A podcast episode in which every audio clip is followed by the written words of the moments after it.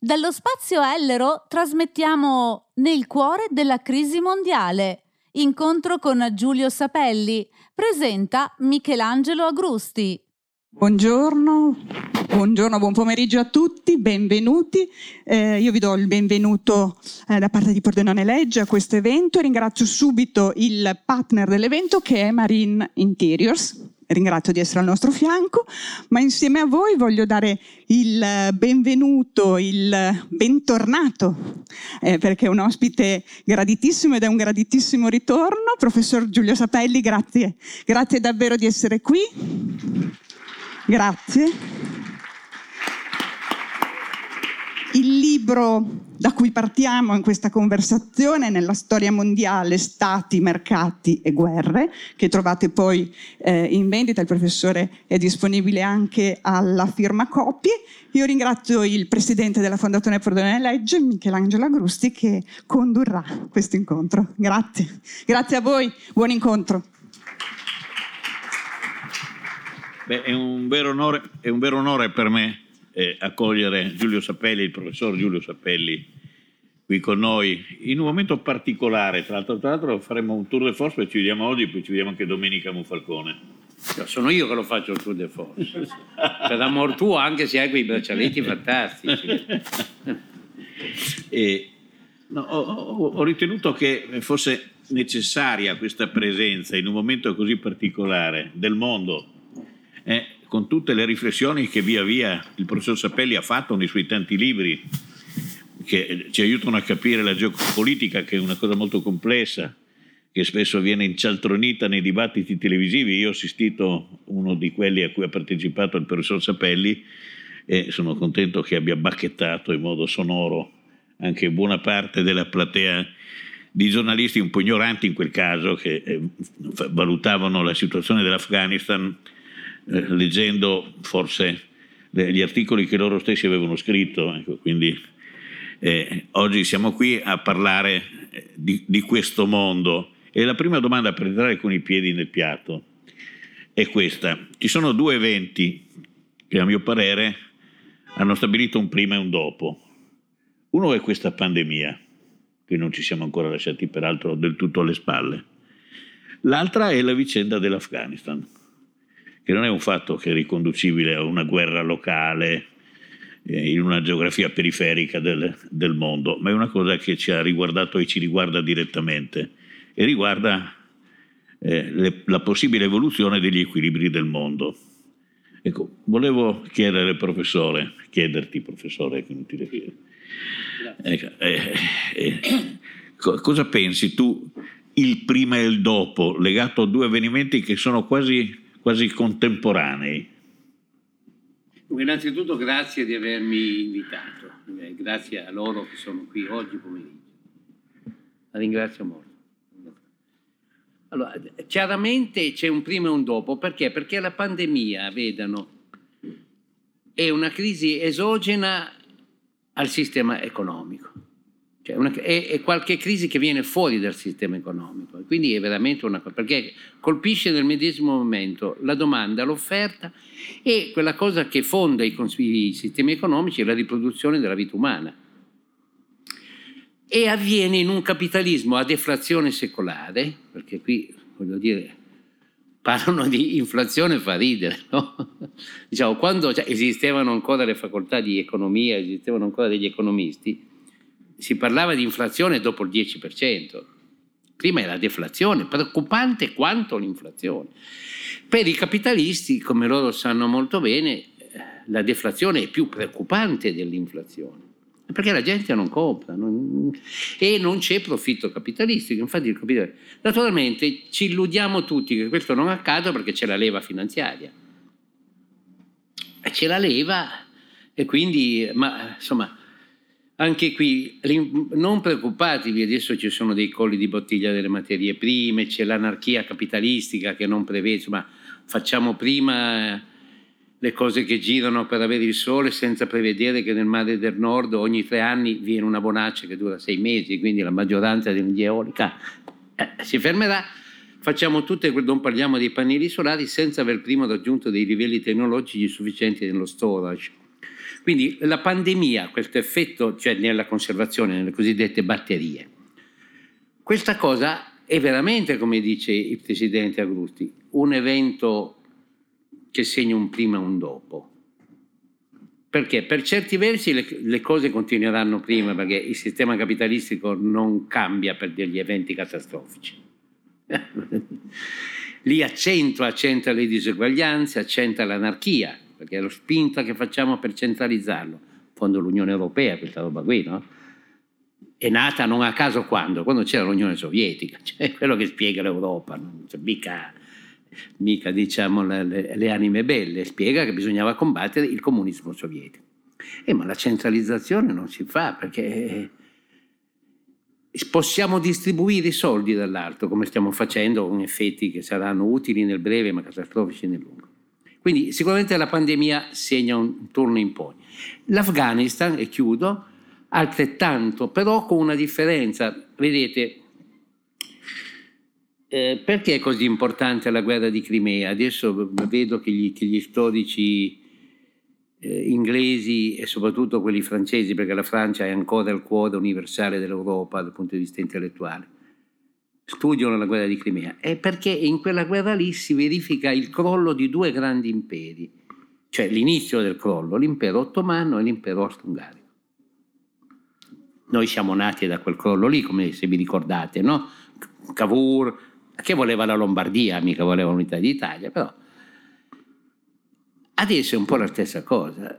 Gli americani non è che stanno crollando, eh, si stanno lentamente ritirando. Un tempo pensavano che fosse possibile ritirarsi anche dal grande Medio Oriente, quindi anche da, da quella roba che comincia dal Marocco e finisce in Afghanistan, e, e finisce insomma in Pakistan sicuramente. Poi ah, si sono accorti che l'autonomia energetica se la sognano, che lo shell gas, beh, allora avranno sempre bisogno di quel reservoir immenso che è il grande Medio Oriente, Arabia Saudita, eccetera, eccetera, Iran. E poi era crollato l'impero ottomano. Adesso anche gli Stati Uniti si ritirano e cos'era, par- cos'era capitato quando questi due imperi avevano cominciato a crollare prima della prima guerra mondiale? Il porto era stato riempito da tutti gli altri stati, 27 nazioni dopo la prima guerra mondiale in Europa. E dico io, nazionalismo economico, guerra, insomma, arriva la grande crisi. Oggi la questione qual è? È che a differenza di quelli che pensano i più, non ci saranno di nuovo due grandi imperi perché lì rapidamente si, era si erano ricostruiti due grandi imperi, l'impero sovietico, che poi diciamo, il comunismo realizzato era un imperialismo, Beh, occupava metà dell'Asia, occupava un quarto dell'Europa, era un imperialismo, ha fatto la guerra afghana, che è una guerra coloniale. Il problema è che adesso il mondo rischia di non avere neanche un dualismo perché la Cina è una tigre, è un, è un palcoscenico. I cinesi stanno attraversando la crisi più catastrofica della loro storia. Avete letto che adesso fanno una campagna enorme perché vogliono tre figli, improvvisamente, come se i figli si potessero fare così, no? Perché non trovano, udite, udite, in un paese di un miliardo e 300 milioni, non trovano manodopera qualificata. e, e poi appunto non hanno i sommergibili atomici, cioè, cioè, militarmente non sono niente rispetto agli, agli, agli, Stati Uniti. Gli Stati Uniti però hanno probabilmente per dei motivi interni e per una caduta cl- clamorosa della loro classe dirigente, cioè viene la storia mondiale con questo paga il conto che l'emigrazione ebraica non va più negli Stati Uniti quindi le università americane sono diventate come la Bocconi e la Luis in Italia o in altri paesi simili. Cioè eh, fa carriera chi nuota più veloce del coccodrillo, ma non solo lo studente, anche il professore. La fine di Kissinger è esemplare. La politica estera nordamericana non ha più un asse da quando Kissinger, ebreo tedesco, grande professore, è stata sostituita da Condoleezza Rice, eh, e, e anche questo Blinken che sì ha studiato a Parigi ma non, non ha, ecco, cioè, e, pe, cioè, e, pensano che i, i, problemi egemonici del mondo si risolvono con la guerra. Allora, o eh, pensiamo come, come diceva Clausewitz, la guerra è la continuazione della politica. Ma se tu hai una guerra senza politica, hai l'Afghanistan, dove tu hai anche questa follia di esportare la democrazia, ma ti rendi conto? Lì sono andati avanti per millenni con il Consiglio degli anziani, poi, sono, poi non esiste una nazione. I Pashtun sono diversi dai Tagiki. Neanche l'armata sovietica, non so se vi ricordate, ma il, il problema dei russi da cosa derivava? Che c'erano due partiti comunisti, uno Tagico e uno Pashtun. Capito? Quindi, quindi, gli americani, già presi da una, da una demenza che chi, neanche chi, armarono dietro le armi terra-aria ai mujahideen, a quelli, a quelli, ma come voi trattate con i talebani? No, ma scusi, è vent'anni che gli americani trattano con i talebani, con i pashtun, non con i tagiki, non con gli uomini di Massoud, eccetera. Quindi sì, è una, è una svolta che segna il crollo totale della cultura occidentale. Quindi auguri. Cioè, io devo vivere al massimo una trentina d'anni, perché ho 74 anni, quindi 30 anni voglio ancora viverli. Ma voi dovete darvi da fare per ricostituirla questa cultura occidentale. Quindi non solo il declino dell'impero americano, ma il declino dell'Occidente. Beh, se andiamo avanti così, sai, se tu vedi cosa sta capitando, ma scusate, l'avete sentito l'ultimo discorso alla Bundestag della Merkel? Allora, io faccio la cancelliera per 16 anni, giusto? Faccio l'ultimo discorso in Parlamento. Cosa vi aspettate? Un discorso eh, sul futuro dell'Europa. Per la storia. Per la storia, no? No, cavolo, lei si occupa di Laschet, del suo de, delfino e entra nella polemica locale tedesca. Ma io quando ho sentito quella roba lì ho detto, oddio, io ho sempre pensato che, non, che una vecchia signora della Stasi che ha fatto l'Accademia delle Scienze durante il Partito Comunista in Germania, l'unica figlia di un pastore luterano, per gli altri non era ammesso, ma lei sì perché il padre era un collaborazionista. Tornano nella Germania Est nel 57, figurati, no? che democratici. Quindi non è che quelle università lì formassero della gente, cioè è come, è come voglio dire, a meno che tu non faccia l'ingegnere o il chimico, ma quindi poi ho visto quello che fece a Kohl, no? che lo denunciò per aver rubato. una, una, una, una, bella, una bella riconoscenza, ma però non mi aspetto. Allora, se una così fa un, uno che ha avuto quei... D'altra parte basta vedere che sono i suoi delfini. L'avete vista questa cavallerizza del Cirque du Soleil, che è la Presidente della Commissione Europea, vestita con quei pantaloni che... che no? Ma dico, ma si può andare, ma mettiti un tailleur Chanel come fa la Lagarde. Certo. In Francia, voglio dire, poi puoi andare vestita sempre con... È andata nei paesi musulmani, Erdogan. Perché non l'ha fatta sedere Erdogan? Ti vede una donna in, in, in pantaloni attillati in un posto dove vanno... Ma ecco, ecco, allora, voglio dire, senza essere un missionario, bisogna capire i popoli. No? Ecco, purtroppo abbiamo eh, in carica gente così. Quindi questo serve anche per dire che noi italiani non siamo messi tanto male. Eh? Cioè, adesso, abbiamo anche noi i cantori di queste ballerine del Cirque du Soleil. Però insomma ancora ci difendiamo. Le nostre università, purché non siano private, sono meglio delle altre. Eh, ciò che ti do so che voi Confindustria continuate a mantenere quella roba là, però abbi pazienza, c'è la libertà di dibattito, a, a, non a siamo mia, in Afghanistan. A, mia insaputa. A tua insaputa, eh beh, cazzo, eh. E, ecco, però eh, noi ancora, ecco, anche questo per dirvi che non tutto è perduto. Poi avete assistito al funerale di Belmondo, non vi mettete a ridere, no? Eh? Hanno sepolto Belmondo con il Presidente della Repubblica, alle Invalides. Come un eroe nazionale. Con la Garde républicaine. Ma perché? Perché quello ha fatto grande la Francia. Cioè, esistono ancora in Europa delle, delle, delle società che poi siamo... Un po' noi ci, qualche cosa facciamo, però malamente, c'è la Francia che sarà la nostra padrona tra un po', come è meglio finire in mano ai francesi che in mano ad altri. Almeno si mangia bene c'è, c'è, e c'è la cultura, no? si può leggere Montaigne. No? Quindi insomma era questo che volevo dirti, un po' confusione anche perché è un po' no, no, ardidente, no. persistente che mi, no, che mi impedisce di dire tutto quello che penso, è una fortuna.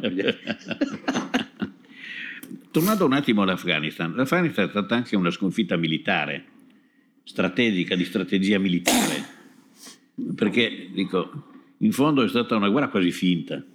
Se pensiamo a, a, ai soldi che sono stati spesi, che sono stati così grandemente enfatizzati. Sì, sì, sì. Su quattro soldi. Beh, ma, ma, ecco, anche tu la pensi così. perché anch'io mi... Ma, ma, sì, considerato la, la dimensione di, di, quello che deve essere un impegno. Un mondo. Insomma. E sono anche, sono anche, tutto sommato pochi, pochi, uomini sono stati messi certo. bot on the ground, come si dice in gergo eh, militare. Certo. Quindi era, è, è, stata una sorta di, di ologramma della, della guerra questa roba qua. Ma lì io seguo sem- sempre perché ammiro le loro opere, quei due che sono stati due, due, grandi generali, uno sul campo e uno teorico. Uno è il generale Petreus, uh-huh. che quando fu mandato in Afghanistan imitò gli italiani. Cioè, devo dire, noi abbiamo tanti difetti, ma i nostri carabinieri, quando vanno lì, come sapete bene, fanno la guerra, ma fanno anche lavoro sociale, imparano i dialetti locali, cercano di... Eh, non è che vanno lì nel, nelle assemblee degli anziani dicono basta, dovete votare. Dicono no, non ho votato per alcuni secoli, facciamo che decidano gli anziani. Cioè, ecco. Petreus, eh, io mi sono letto anche dei libri dei suoi collaboratori, ha cercato di fare questo, solo che lì la questione è immensa e ci voleva molti più soldi e ci voleva il tempo, perché il problema del capitalismo finanziarizzato è che sembra che il tempo non esista più, ma il mondo non è la borsa digitale che tu schiacci e sporti migliaia di miliardi, è ancora la borsa come c'era una volta quando io ero ragazzo con i segni di borsa, che dicevano, e che la borsa di New York, se ci pensate, di Washington è rimasta quella, guarda caso, guarda caso. quando arrivi al cuore della, della, cuspide, poi quelli sanno benissimo che non puoi affittare a un ragazzo, affidare a un ragazzo di 28 anni di spostare migliaia di miliardi da... Eh. Il tempo esiste. E poi c'è questo grande genio che è McMahon. McMahon è un generale che ahimè si era fatto tentare dal Berlusconi locale lì, Trump, e, ed era entrato nel, poi dopo se n'è andato dopo quattro Ma Marin ha scritto un libro sul Vietnam che è una critica alla, alla, alla politica che come ha condotto a McNamara. E pensate che quel libro, il fatto che, la, che, gli Stati Uniti non con tutti i loro difetti, Trump, Biden, però sono una grande democrazia, quel libro lì si insegna a West Point, si fa portare a West Point. Ecco, e sentendole, eh, ho letto su Washington, no, no, Washington, Wall Street Journal, che ormai non si può più leggere, il Financial Times è illeggibile, come Repubblica, no? pieno di stupidaggini. Il Wall Street Journal c'era un'intervista a Petreus che diceva quello, il tempo e poi non abbiamo capito la conformazione del terreno. Ci siamo messi nelle, nelle città, quando ero io invece andavo nelle campagne perché questi sono nelle campagne, sono nelle monti. Cosa andiamo in città? In città siamo loro bersaglio, perché stiamo lì e ti, e ti... Quindi c'è anche una, so come dirti, una perdita del pensiero strategico, no? E questo, se devo dire la verità, proprio per chi vuole la pace e, e detesta la guerra come me, sappiamo bene che queste cose si detestano se siamo in grado di fare la guerra. Esatto. No? Se abbiamo un, cioè, se li spaventiamo un po', no? quelli che vogliono farla. E questa è una cosa che è molto preoccupante. Dallo spazio Ellero trasmettiamo Nel cuore della crisi mondiale. Incontro con Giulio Sapelli. Presenta Michelangelo Agrusti. Ti seguivo su questa questione del tempo, che ci vuole tempo. Sì, sì. D'altra parte noi siamo ancora in Bosnia dopo vent'anni dalla, della eh guerra e se ce ne andassimo sicuramente riprenderebbero tutto come prima, tutto come prima. Ecco, quindi da lì non ce ne siamo andati. No. E, e un, ho letto una bellissima intervista di Tony Blair sul, sul foglio di qualche Sì, sì. settimana dove parlava proprio di questo Ah, aspetto, visto. della necessità che ci volesse altro tempo, che non, non fosse questo il momento di scappare dall'Afghanistan. In fin dei conti, cosa pensi? Quando abbiamo visto quelle scene della gente che si accalcava all'aeroporto, Sì. o, o quelli che vogliono scappare, o le donne che adesso stanno ancora flebilme- sempre più flebilmente protestando, perché poi la situazione si normalizzerà, eh, ritengo, forse. Però, voglio dire, non era stato tutto inutile quello che abbiamo fatto. No, C'è una sorta di embrione di società civile, anche lì stava nascendo. Quindi un- un- forse non, sare- non aspiravano a una democrazia compiuta come quella occidentale, come quella che abbiamo costruito noi nei secoli. Ecco, però dico, una società civile, sia pure fatta di gente che ha collaborato con... Certo, no, anche perché come, come- come ci insegna la storiografia e soprattutto l'analisi teorica sul colonialismo, il colonialismo mescola sempre formazioni economiche e sociali diverse. Il, eh, il capitalismo estrattivo coloniale che estrae le risorse, però forma anche una borghesia compradora, no? Nasce quella borghesia che vive tenendo le relazioni tra centro, è un po' come quella che abbiamo in Italia, no?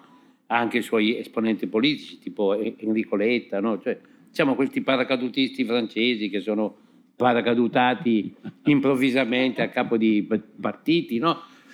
Sono, è la borghesia compradora, quella che si preoccupa di vendere asset italici all'oltraniero, no? e che ha i suoi rappresentanti, cioè, ha conse- tutta, la, tutta la questione interessantissima in generale oggi è una roba così, no? Anche in Afghanistan ci sono queste cose qui.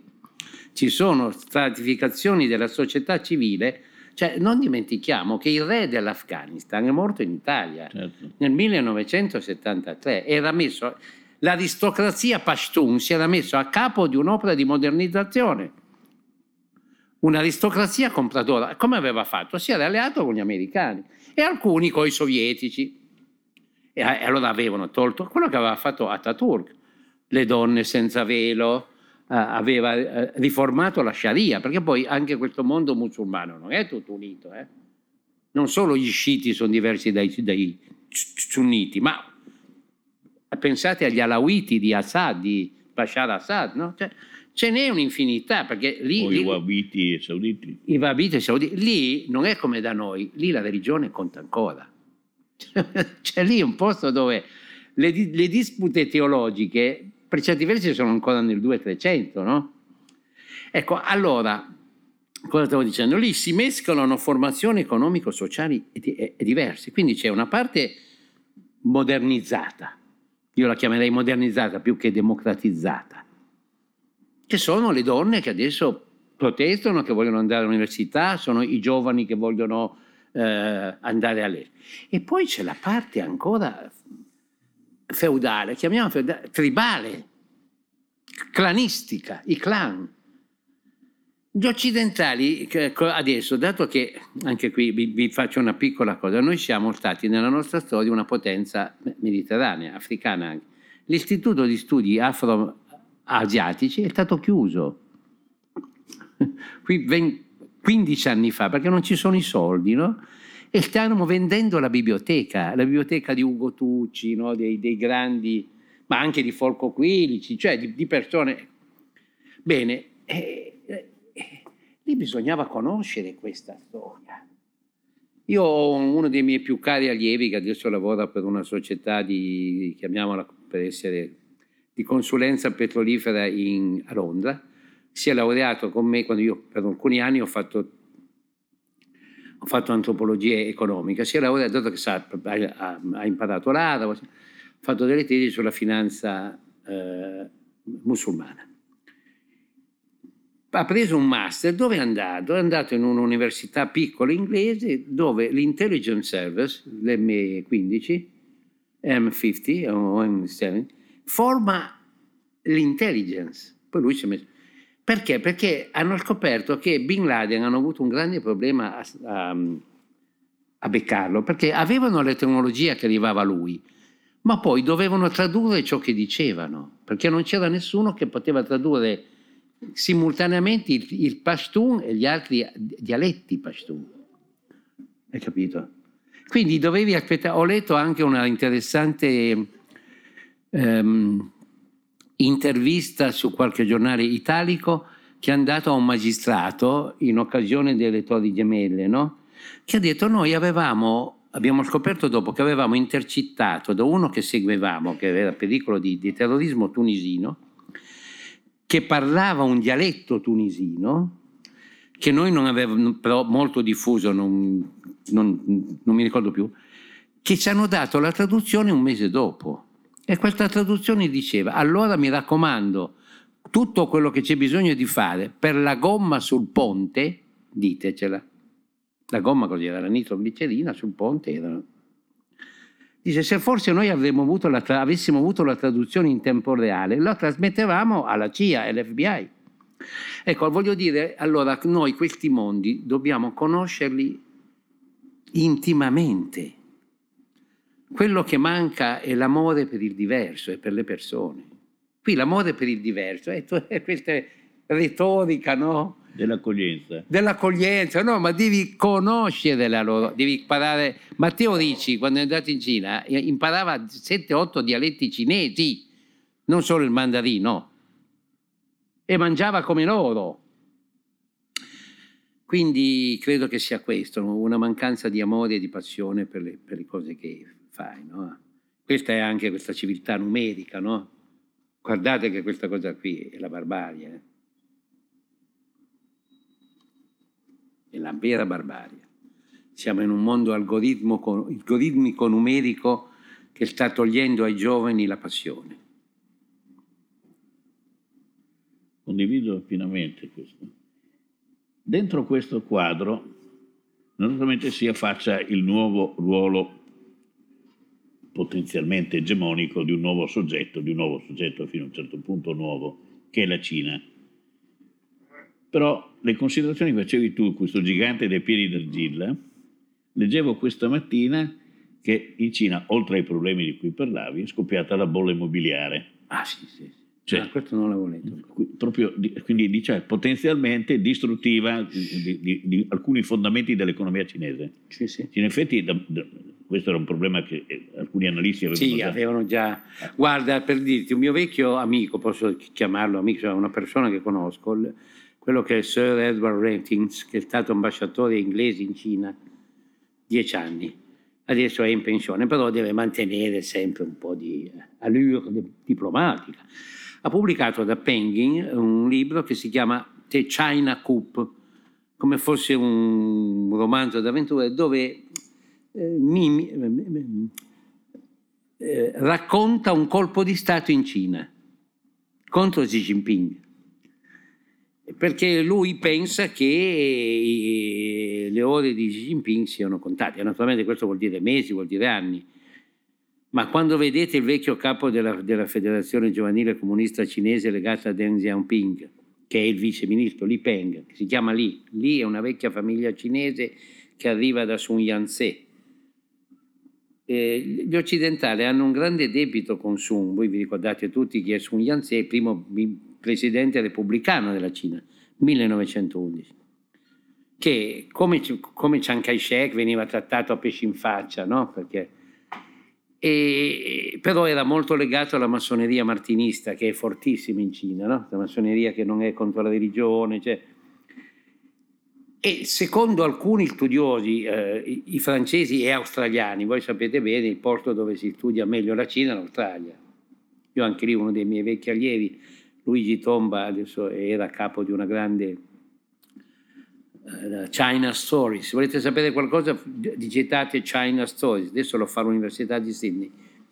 E gli pare che continui la lotta interna al partito. Infatti lui ne fa fuori qualche decina di migliaia ogni. E adesso la cosa nuova fa fuori i tycoon. Dice che lo fa perché vuole la trasparenza del mercato. Nel bellicarsi di risa, come se fosse se avessimo creduto a, a Stalin o a, o a Brezhnev che quando mettevano in, in, in, negli ospedali psichiatrici Sakharov lo facevano per il bene del popolo, no? cioè lui lo fa o, per il bene del mercato. O Sakharov, bravo, sì. Ma, e qui la gente ci... perché? Perché la Cina è cresciuta col capitalismo americano chi l'ha fatta crescere è la finanza americana. La Cina entra nel WTO nel 2001, la Russia, che doveva essere europea, no? Porca miseria. Adesso ne parliamo. Ma come si fa? Entra nel 2011 perché non sono democratici. Ma fammi il piacere perché Xi Jinping è democratico. Allora, chiaro che la finanza era, aveva la bava alla bocca per un miliardo e 400 persone, che, ma cui poteva vendere fondi di investimento, no? Ma è solo questa la ragione, voglio dire. No? Quindi parlare di capitalismo cinese e un capitalismo monopolistico di Stato con 400 milioni di ricchi, quelli che protestavano a Hong Kong, no? Non erano i democratici che protestavano Hong Kong. Hong Kong erano i figli dei ricconi che, per carità, facevano bene perché la loro battaglia è la battaglia di tutti in questo caso, che se chiudevano Hong Kong, la vena jugulare che collega il capitalismo cinese al capitalismo occidentale si spezza Guarda la fine che ha fatto la più grande banca del mondo, con della gente di un livello culturale enorme, l'ESH SBC. Ricordate, andavate nelle, negli aeroporti in Australia, a Singapore, SBC, è la banca che teneva assieme questi due grandi capitalismi. Il capitalismo nato nelle viscere dell'imperialismo cinese e quello anglosassone, che poi gira gira l'Inghilterra è il cuore del capitalismo mondiale. Eh? Adesso noi abbiamo una visione caricaturale per queste piccole schermaglie sulla pesca, però insomma dall'Inghilterra passa ben altro che la pesca. Pardon. No, no. E Draghi... Ho passato mal di denti, vedi? Se, se, grazie, grazie. Draghi eh, eh, sta giocando un ruolo che ha riportato l'Italia in qualche modo nel gioco, sì, nel gioco grande, nel gioco mondiale. Nel gioco mondiale la fortuna è che abbiamo ancora anche istituzionalmente la presidenza di questo carrozzone che è il G20, ma adesso può venire buono. E come no?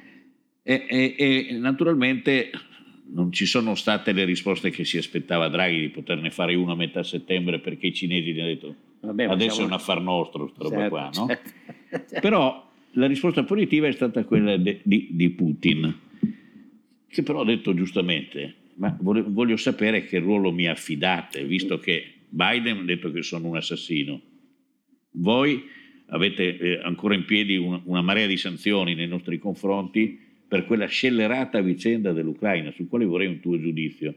Cioè, in Ucraina, Stati Uniti e Germania in particolare hanno assecondato gli istinti fascistoidi di una piazza di Kiev, eh, di nazionalisti, mettendo in crisi l'unità di un paese dove c'era una popolazione russofona consistente e l'Ucraina, che era il più grande porto militare del, della flotta del, del, Mar Nero della Russia. Ecco, allora voglio dire, questo Occidente che spi, ha spinto la Russia verso la Cina, verso un'alleanza con i cinesi, mentre, come dicevi prima, la Russia deve essere cosa nostra, cioè deve essere riportata di qua. Berlusconi nella sua campagna, nella sua... Sì, è l'unica cosa buona che esatto. di lui. In, nella sua politica estera lì e Gheddafi. Eh, esatto, ma non è Putin poca cosa. Eh? No, è tantissimo. Sì, ma la gente non l'ha capita. I political corretto non hanno capito un cazzo, come sempre, perdono, scusate, ma come sempre non capiscono niente, no? È chiaro che non capiscono niente, non sanno più la storia. Pardon, cosa vuol dire? No, quello che volevo dirti, a questo punto è evidentissimo che la Russia è indispensabile di, di ricreare quell'equilibrio e quell'Occidente largo l'Occidente settentrionale non può nascere senza la Russia. Questa è una mia opinione. Eh. No ma, no, no, ma dunque io sono totalmente d'accordo con te. Dico anche di più. Anzitutto, questa cosa di cui stiamo parlando adesso prova che a differenza della, dei, dei due pregiudizi liberisti e marxisti, che pensano che al centro della società c'è l'economia, mentre al centro della società c'è la società e quello che dirige l'economia, guardate, state attenti, è sempre la cultura. L'economia non si dirige da sé. Questo non vuol dire che Marx non sia ancora il più grande economista tedesco, anche perché è l'unico economista che hanno avuto. Uno si chiamava Lis, ma è morto a 48 anni, imbriaco, cioè, e poi c'era lui che era ebreo più che tedesco. Lui e Heine sono i due grandi tedeschi di quel, di quel plesso lì. Cosa volevo dire? Beh, hai perfetta, ma rivedi perché? Perché lì ci siamo dimenticati la storia. Ma abbiate pazienza, la guerra di Crimea, 1856.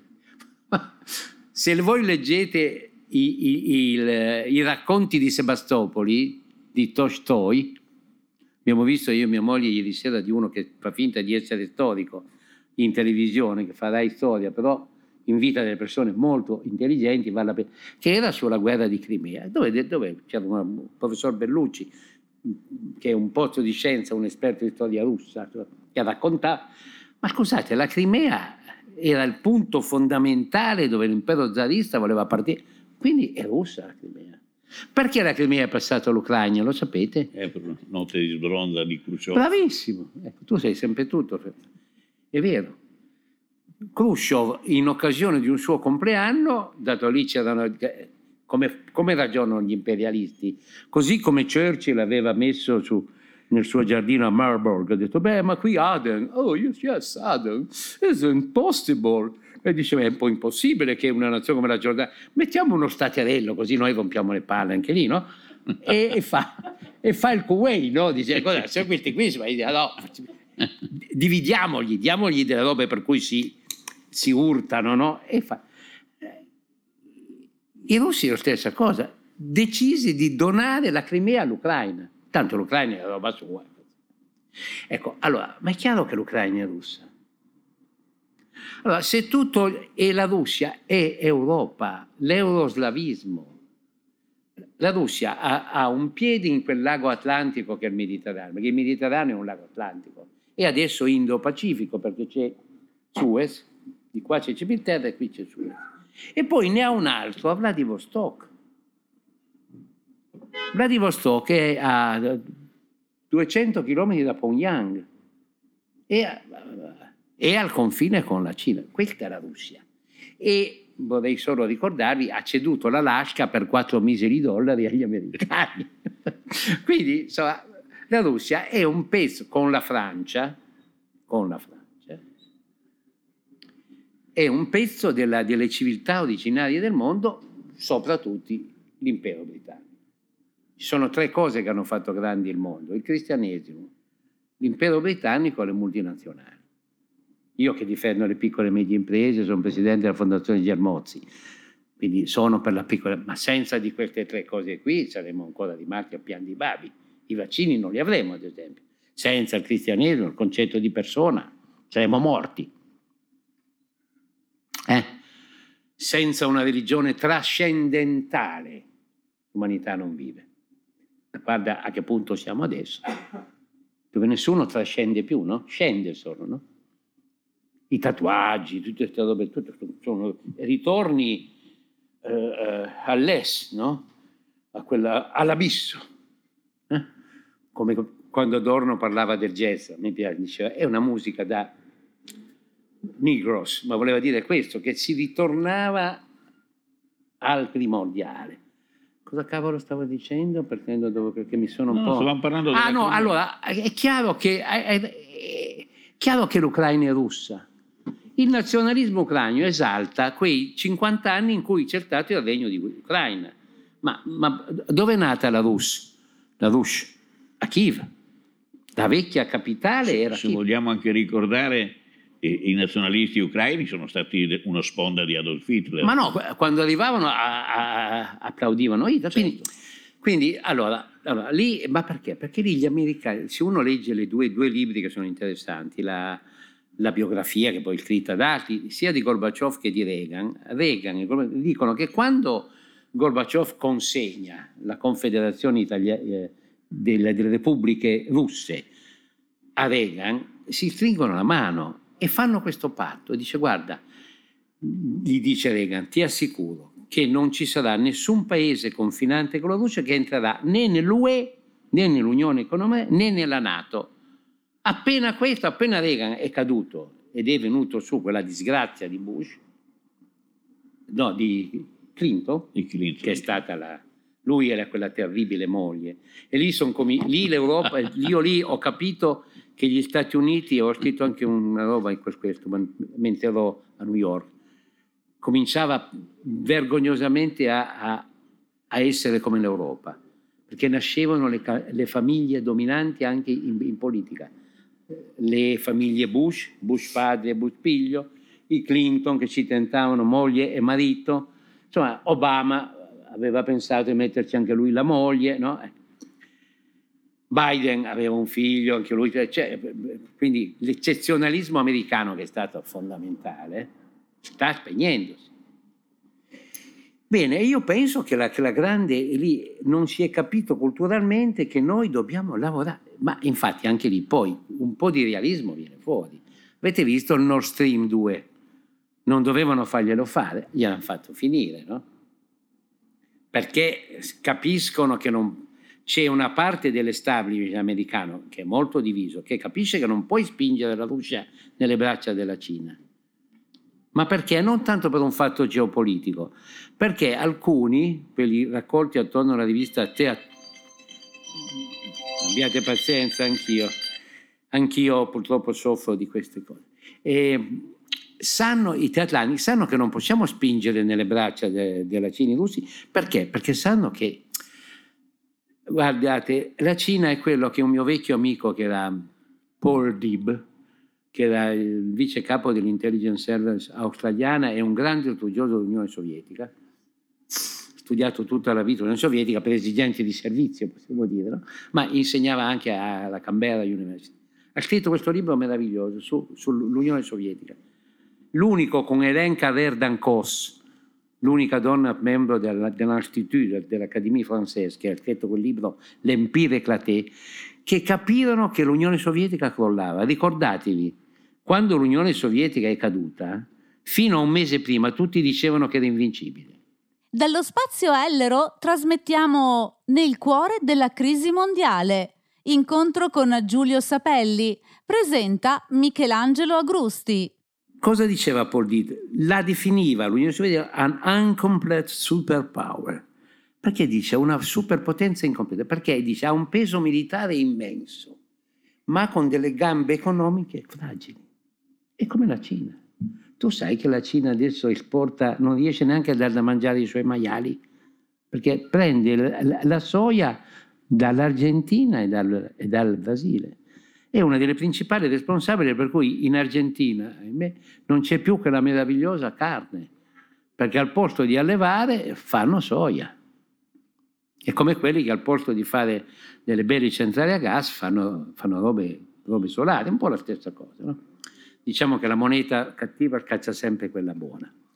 Eh, ecco, quindi sì, quello è un errore tragico, ma è fatto per un fatto culturale. Non ci, io dico, non ci sono cose economiche, perché si poteva fare affari con la Russia, e proprio perché c'è stato questo, non so come dire, questo, questo è, che, che non ho ancora capito che cosa l'ha determinato. Ma qualcosa Eh, abbiamo... ha, dimos- ha dimostrato l'insipienza del- in politica internazionale della Merkel anche questa cosa qua, il modo Ma no, sì, ecco, lì c'è una ragione anche più, più strutturale, perché loro ormai sono organicamente legati economicamente Alla Cina. alla Cina. Perché lì l'errore è stato anche di questi fanatici di americani. eh. Adesso prendete quello che vi dico come ve la dico. L'errore non bisognava togliere l'esercito ai tedeschi, bisognava concentrarlo. Mm, Contra- Loro hanno scaricato tutto il loro spirito di potenza sull'economia. Perché l'austerità? Questa cosa, il nazionalismo, è un fatto culturale non perché ci sono i militari. I militari americani sono gli ultimi a voler fare la guerra. Credono nella Costituzione. Vi ricordate quando Trump è andato là con la Bibbia, no? E, e un generale coglio- eh, stupido è andato. Il capo del Pentagono gli ha detto, Vensi, Fier, eh, vieni qui, gli ha fatto una lavata di capo. Quindi vi ricordate gran- uno dei più grandi presidenti americani cosa è stato? Eisenhower. che aveva vinto la aveva in mano una potenza altro che De Gaulle, poteva trasformare l'America in una dittatura militare, giusto? Non l'ha fatto perché non voleva farlo ed è stato il primo con Galbraith a fare cosa? A denunciare il gruppo militare industriale. Quindi anche qui noi viviamo di, di, di, i nostri militari, ma voi gli parlate, ma chi vuole fare il colpo di Stato? Era solo Scarferi che pensava che il generale di Lorenzo volesse fare il colpo di Stato. L'avevano affidato alla forestale, infatti. Gli avevano affidato alla forestale, capito? Ma che, anche se avesse voluto fare, aveva la forestale, non aveva i blindati, no? Cioè, lì erano tutte, è un po' come la stessa cosa che gli attentati terribili di Bologna, questa l'ha fatta la destra eversiva, mentre sappiamo benissimo chi, chi, chi l'ha fatta i palestinesi, questi qui, no? Ecco, cioè, sono cose ormai internazionalmente note, solo in Italia non sono note. Capisco perché. perché avevano stabilito dall'inizio che era una strage fascista. Eh sì, era una strage, ma no, ma poveri fascisti, non, non, non voglio dire che insomma, erano, dei, erano dei, delle, delle, persone cattive, brutte, facevano delle cose orribili. Ma forse non c'entravano con quella ma roba. Ma non con quella roba lì. Avevano già fatto tante di quelle cose nefande, alleandosi con Hitler e con, con, e con Salò, torturando i partigiani, faceva, quindi non aveva più bisogno di fare nefandezze ne avevano fatte già troppe. Ecco, quindi voglio dire, questa è un po' la stessa cosa con la Russia adesso. No? Quando, mm, insomma, gran parte del nostro patrimonio intellettuale è russo, si può vivere senza aver letto Tolstoi? No, si può morire senza aver letto Tolstoi o Dostoevsky. Cosa capisci di un, di un, del mondo se non leggi le memorie del sottosuolo? o una poesia di Maldestein e Zenin. E, e, dobbiamo dire che, ma ragazzi, ma no, ma no, ma no, bisogna fare di tutto, di cucire, cercare di parlare con Putin. No, cioè, eh veniamo, veniamo, siccome mi pare che ci stiamo avviando alla conclusione, quanto manca Paolo? Dieci minuti, bene. Parliamo dell'Europa adesso. Eh? Condivido totalmente, c'è questa, questa, questo feeling di, di pensiero. Sì, certo, anche, anche e, tempo. Ecco, l'Europa, si dice che adesso è il momento dell'Europa, cioè il momento in cui l'Europa dovrebbe fare un salto di qualità nel processo di unificazione, quella che è rimasta senza la Gran Bretagna, un grande, certo. Un grande vulnus peraltro secondo certo, me. Anch'io, anch'io penso. Ecco. Invece dicono bene o male che se ne andasse, sono pazzi. È un grosso danno, probabilmente la ritroveremo in una Nato diversa, sperabilmente. Però dico, la mia opinione è che questa Europa può nascere solo sotto l'egida francese. Cioè, la nazione guida, io ho, mi ricordo la scorsa volta che eh, ho ascoltato la tua Lexio Magistralis qua, eh, eh, dove hai parlato del fatto che la potenza di un paese si, con, si, misura anche dal numero dei sommergibili nucleari che ha un paese, no? Ecco, ora l'unica potenza nucleare che è restata in Europa è la Francia. Sì. L'unico che ha dimostrato di avere una qualche visione di politica industriale è Macron. Il fatto stesso di quel funerale di Stato per Jean-Paul Belmondo. Anche sta... tu lei, lei Assolutamente. Sì, io ho sentito gente, ma cosa vuoi no, che no? Invece, invece, è stata una cosa proprio evocativa, cioè certo, cioè dello certo. spirito della Francia, certo, certo. Eh? dove c'è un pantheon che non è solo per i politici, per i militari, per i grandi condottieri, esatto. Eh, ma que- era quello il messaggio. Esatto. E quindi io credo che la Francia oggi abbia un, un grande compito, in fondo Carlo Magno era francese se non sbaglio, no? Anche Capetingi. quindi eh, già allora l'unità dell'Europa, eh, quello che restava dell'impero romano d'Occidente, insomma lo mise insieme a un francese. Ecco, io, eh, Credi davvero che, che l'Europa abbia questa chance? C'è la consape- consapevolezza in Europa di tutto questo? Io ti dico francamente, non dimenticare che io ho in mente l'aristocrazia piemontese tradita da Cavour. Eh, noi piemontesi abbiamo combattuto i francesi. La Basilica di Superga perché l'abbiamo sconfitta nel 1706. Poi abbiamo visto che col trattato di Plombières, che ha, ha cominciato a produrre l'annessione dell'Italia al Regno di Sardegna, perché l'Italia non è stata unificata, è stata annessa. Quindi tutti i suoi mali derivano dall'annessione. Come diceva Federico Engels, che dovremmo tutti rileggere, con Marx, gli scritti politici sul risorgimento. E la differenza tra la Germania e l'Italia è che la Germania è stata unificata sotto la spada di ferro di Juncker e gli altri sotto la sciaboletta di latta dei Savoia. E l'abbiamo annessi con dei plebisciti, infatti così. Poi c'era un po' di patrioti, ma cioè, quelli sono... No, il problema è che la Francia ormai una, è, è, un, è, un, grande, cioè, è, l'unico, è l'unica nazione che si pensa come impero. Si pensa è un impero, un po' cassato perché non ha più mi ricordo quando ancora insegnavo a Parigi alle cose di Autoritude che avevo conosciuto, ero andato a parlare al... Non era la scuola di Letta quella, no? No, lì è che è come la Bocconi, no? cioè, sono queste robe insomma così. Dove, va, dove, ci sono dei commercialisti che insegnano e si fanno chiamare professori senza aver vinto un concorso, senza aver scritto una monografia. Cioè, sono... Però per carità dicono delle cose intelligenti, ma i professori sono un'altra cosa almeno erano un'altra cosa, universitari. Poi dopo la riforma Berlinguer è morto tutto. Quindi. Berlinguer Rocca bisogna dire anche, no? perché era lui l'uomo di Confindustria che scriveva la legge. Eh, cosa stavo dicendo? Ah, ecco, no, io sono da, cioè, è chiaro che la Francia è quella che è, però ha una, ha una potenza dominatrice. Adesso vediamo come va la vicenda in generali e Mediobanca, lì ci fa capire molto. Però devo dire che io che sono un difensore delle banche popolari, mi sono battuto tutta la vita per l'economia cooperativa, credo, vedo che quando arriva il Credit Mutuel sarà francese, ma è molto mutuale, molto più di vecchie banche popolari nostre, che sono diventate SPA. Io penso che l'Europa abbia bisogno di una Costituzione, una Costituzione federale, uno Stato di diritto. Un Parlamento vero, perché la gente il Parlamento europeo, ma il Parlamento europeo non ha potere compulsivo, cioè non fa leggi, applica le direttive della Commissione, ma è un potere delegato in seconda istanza. Noi abbiamo bisogno non di Ventotene, anche lì l'ignoranza, era, il Ventotene era la fondazione di un partito troschista socialista. Infatti Pertini, che di politica ha capito sempre pochissimo, si era subito iscritto il giorno dopo la direzione clandestina del PSI lo espelle, dice ma vai con i troschisti, ma allora sei proprio uno scemo. Eh, però adesso lasciamo perdere. È stato un grande presidente, simpaticone, insomma. Ha provocato alcuni danni, soprattutto quando i bambini cadevano nelle buche, insomma, ma è stato un uomo molto vario, insomma. Però non è ventotene, bisogna riscrivere. Io mi ricordo, io sono stato avuto un Penso che Giuliano Amato sia l'uomo più intelligente che abbia avuto l'Italia, spesso rivolto al mare, ma però poi gli voglio molto bene. Eh, l'avevo accompagnato ai lavori preparatori prima di andare a Lisbona per fare il famoso... Lo incontrai al ritorno, gli dico Giuliano com'è andato? Malissimo, ma commenti tutta la stampa? Cioè, malissimo perché abbiamo un altro trattato e non abbiamo una Costituzione.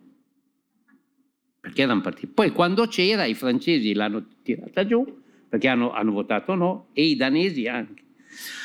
Però quella strada lì è inevitabile, non possiamo non continuare a non avere una banca centrale, perché la banca centrale europea non è una banca centrale. Avete visto la Federal Reserve?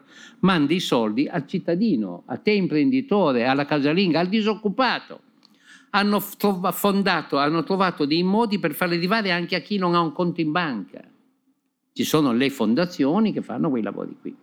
Noi abbiamo una BCE che compra sui mercati mondiali dei titoli di Stato, come ha fatto adesso la mutualizzazione, diciamo, i, i, gli eurobond. No, questi non sono gli eurobond, gli PNRR. Sono dei soldi presi sul mercato mondiale, pagandoli in un periodo di tassi bassi, bene. Poi distribuiti secondo 256 regole ai singoli stati, i quali devono farli arrivare. C'è una burocrazia, cioè è l'Unione Sovietica. Quindi noi non abbiamo bisogno di un sistema sovietico sopra di noi, che dice, ma, ma vi ricordate la politica agricola? Io l'ho studiata a fondo. Vi ricordate che ci dicevano quanto dovevamo produrre? Poi abbiamo avuto le quote latte. Che cosa dovevamo Co- Che cosa dovevamo chiudere i vigneti? Mi ricordo nel Monferrato, avevo mio, mio barba, no? Ma devo, devo campeggiare, devo campeggiare. Eh, ehm, come si chiama in piemontese, insomma l'uva, no? Devo cambiare l'uva. Perché? Perché arriva Inca, dimmi che l'Europa, perché pigliava quattro soldi anche lui. Dice, maledetti questi soldi, ma non c'era mica torto, no? Allora, dobbiamo uscire dall'economia regolata. Dobbiamo avere una Costituzione dove fonderemo i nostri parlamenti, anche per avere l'Europa bisogna avere dei partiti europei, no? Scusa, ma, ma pensate che dobbiamo andare avanti così? Eh, allora io quello che temo è la rinascita dei nazionalismi, perché dato che quello che aumenta è la disuguaglianza sociale, la disoccupazione, sapete qual è il gruppo sociale che ha il più alto numero di suicidi in Europa? Gli agricoltori perché la politica della deflazione non riescono più, le grandi catene di distribuzione li ammazzano i prezzi e chi si uccide soprattutto, la maggioranza sono donne, perché nelle campagne sono rimaste solo loro. Gli uomini sono morti, i figli sono andati via. E sono spaventati da Macron che vuole la viande synthétique. In Francia c'è un dibattito che io seguo, ne parlo anche nel libro, tra visto, visto. il macronismo agricolo che vuole ormai prendere un gene dell'animale e fare la bistecca, il rolè, perché dato che le mucche secondo loro fanno anidride carbonica non bisognerebbe più allevarle, bisognerebbe allevarne 5 o 6 e prendere i geni. Ma siccome che gli uomini producono anidride carbonica... Siamo... Dovrebbero essere uccisi anche loro da questo punto di vista. Allora, una persona semplice sente quelle robe lì, cosa fa? Dice, vabbè, ma la cosa molto interessante è che si uccidono tutte impiccandosi, che è un modo di uccidersi, come ci insegnava già Durkheim, tipicamente maschile. Allora, cosa voglio dire? Voglio dire che l'Europa è il cuore culturale del mondo, la Francia rimane, la Germania è il cuore economico, con l'Olanda, Qui ci dimentichiamo sempre, ma se andate a Rotterdam, vedete che il porto di Rotterdam è due volte il porto di Shanghai. No, tanto per, per fare un po' di luce sulle vere, diciamo come va, no? Andate ad Amsterdam, io parlavo prima con, con mia moglie, mi ricordo quando studiavo all'Istituto di Studi sul Movimento Operaio di Amsterdam, era dell'Accademia Reale, che era una, trovavi le riviste di antropologia cambogiane, thailandesi, cioè, capito? Cioè, cioè, vai in Olanda, in, ecco, quindi dobbiamo mettere assieme questa cultura e lo può solo fare il diritto lo può solo fare il diritto, lo può solo fare la politica, non lo può fare l'economia. Grazie. Per quello che io ho scritto questo libro. Grazie Giulio.